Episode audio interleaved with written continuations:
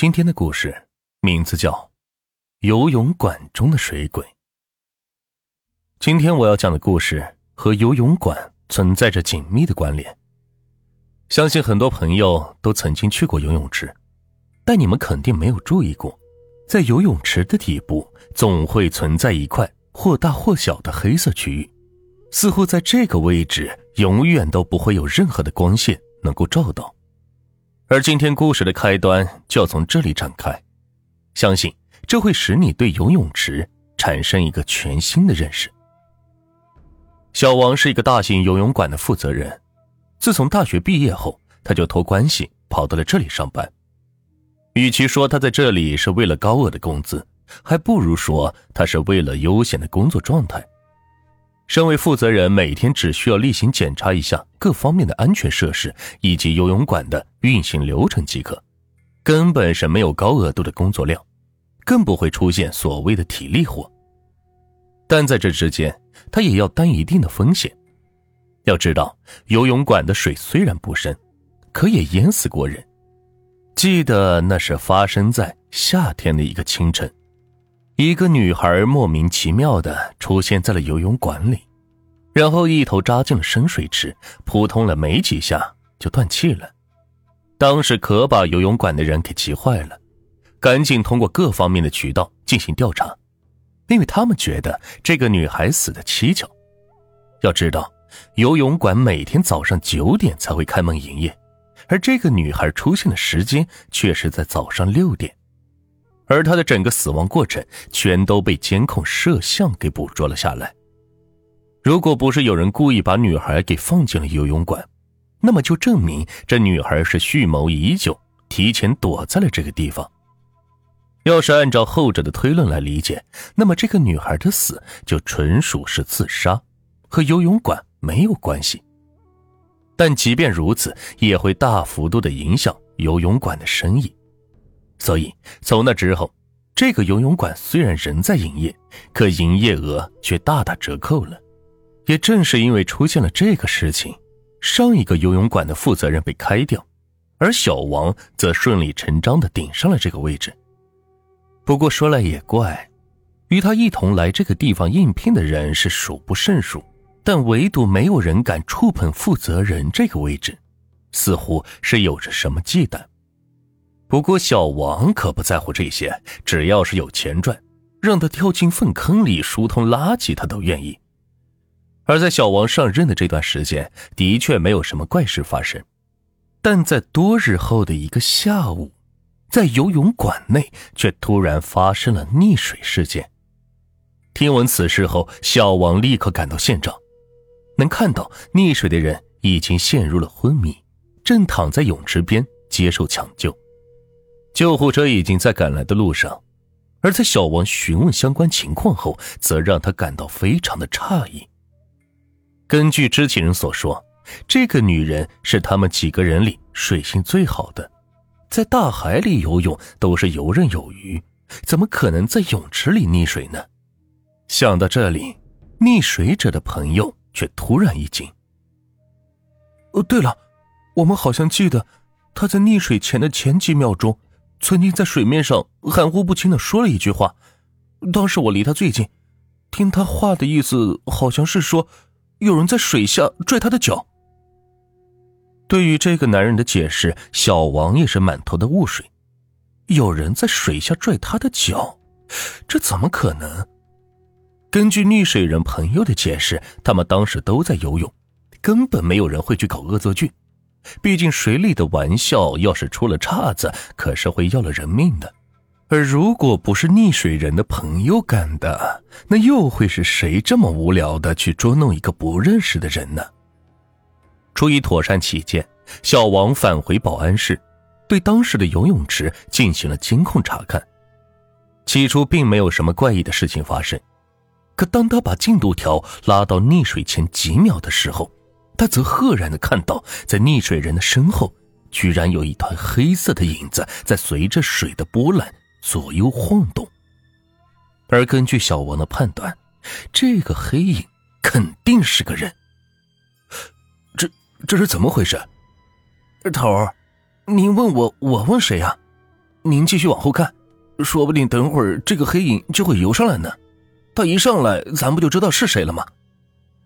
听了保安的话，小王子继续观看之后的监控录像，却是发现这团黑影在溺水事件后就一直在水里徘徊。维持了几分钟的时间后，这才宛若云烟一般消失在了水中。他根本没有上岸。我我的天哪，头，这这这是个什么鬼东西？保安现在惊出了一头的冷汗，因为他知道普通的人在水下的闭气时间最多不超过五分钟，但这团黑影足足在水下待了十多分钟。除了不需要呼吸的鬼，保安还真想不出有什么其他的解释。我老大，之前在游泳馆内死过人，你说这这会不会是那个冤魂？你给我闭嘴！一天天的就知道自己吓唬自己，天底下哪来那么多鬼？还冤魂？你小子鬼故事看多了吧？小王随口撂了一句，然后转身离开。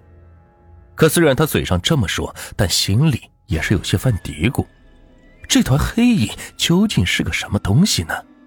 不知道当时的小王究竟是出于什么样的思维考虑，他居然在下午闭馆后潜入到了游泳池里，想要查看一下这地方究竟有什么古怪。而他还提醒保安说，务必要时刻注意监控上的动向，如果有什么不对，必须立刻把他救出来。在一切准备好之后，小王则在游泳池里游了起来。说句实话，他在这地方当负责人也有大半年的时间了，可却从来没有下过水。而今天还是他头回体验自己管辖内的泳池。可在他游泳的这段时间内，却并没有发生什么怪异的事情发生。至于所谓的黑影，更是未曾出现。难道说？是我们之前看错了，无奈之下，小王只得暂时游回到泳池边，并拿起提前准备好的杯子喝了口水。可就在这时，他却赫然发现自己的脚踝竟然猛然间袭上了一股冰凉刺骨的触感。与此同时，难以遏制的拖拽力则直接从水底是席卷而出，并直接把小王是拖进了水中。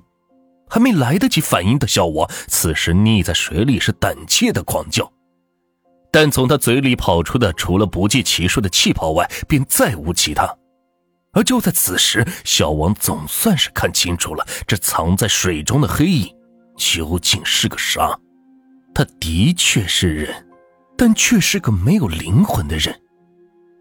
可能用人来形容他并不合理，因为这个家伙的脸上没有分毫的血色。一双眼睛因为溺水充血而变得鲜红无比，整张面容浮肿不堪，似乎是被水给泡烂的肉。可即便如此，小王还是认出了他的身份，这不正是之前那个在早上六点莫名其妙的跑进泳池里之后又离奇的溺死在水中的女孩吗？似乎是发现了小王现在的思维，只看到漂浮在他面前的女孩嘴角。居然释放出了一抹狞笑，令人胆寒的红眼珠缓缓向上翻，并直勾勾的盯着水中的小王。随后，他则张开嘴，释放出几个没有声音的文字。通过嘴唇的口型，小王猜测这几个字应该是“下来陪我”。而想到这里，小王这才猛然意识到，出现在自己面前的这家伙根本就是个女鬼。说来也是可笑，当时小王只注意到对方的容貌，却根本没有察觉到自己已经溺水，所以现在他赶忙想办法挣脱女鬼的控制，随后以最快的速度向水面游去。可直到他回到了水面后，方才迟迟的意识到，现在的自己居然不需要呼吸。非但如此，他还发现自己并不是从水里游出来的，而是从水中飘出来的。我，我现在是怎么了？诧异之间，小王把目光向水池边投去，却是赫然看到自己现在居然躺在地面上，而在他的身边还有人在不惜一切的为他做人工呼吸。但却都无济于事了，因为此时的躯体已经没有了生命迹象，而身为灵魂的小王眼角则不自主的落下了一滴晶莹的泪水，并砸入水面之后，悄无声息的与池水融为一体。至于刚刚出现在他面前的那个女鬼，现在早已不见了踪影。没错，小王死了，就这样溺死在了水中。而直到他死后，方才迟迟的意识到，原来之前所发生的一切都是另有阴谋。在这件不仅包含了鬼怪的恐怖，更令人难以接受的是藏匿在人心中的狡诈。根据小王的了解，当初那个女孩之所以会出现在这个泳池里，是有人故意而为。为的就是让这个女孩溺死在水中，形成事故的假象，借此来掩盖真正的事实。而得知答案的小王，自然也遭到了凶手的残杀。溺水恐怕只是对方杀人环节中的一部分。至于那个女鬼是不是真的出现过，在水中拽小王下去的究竟是不是那个女孩的冤魂，恐怕除了已死的小王之外。就再也没有人知道了。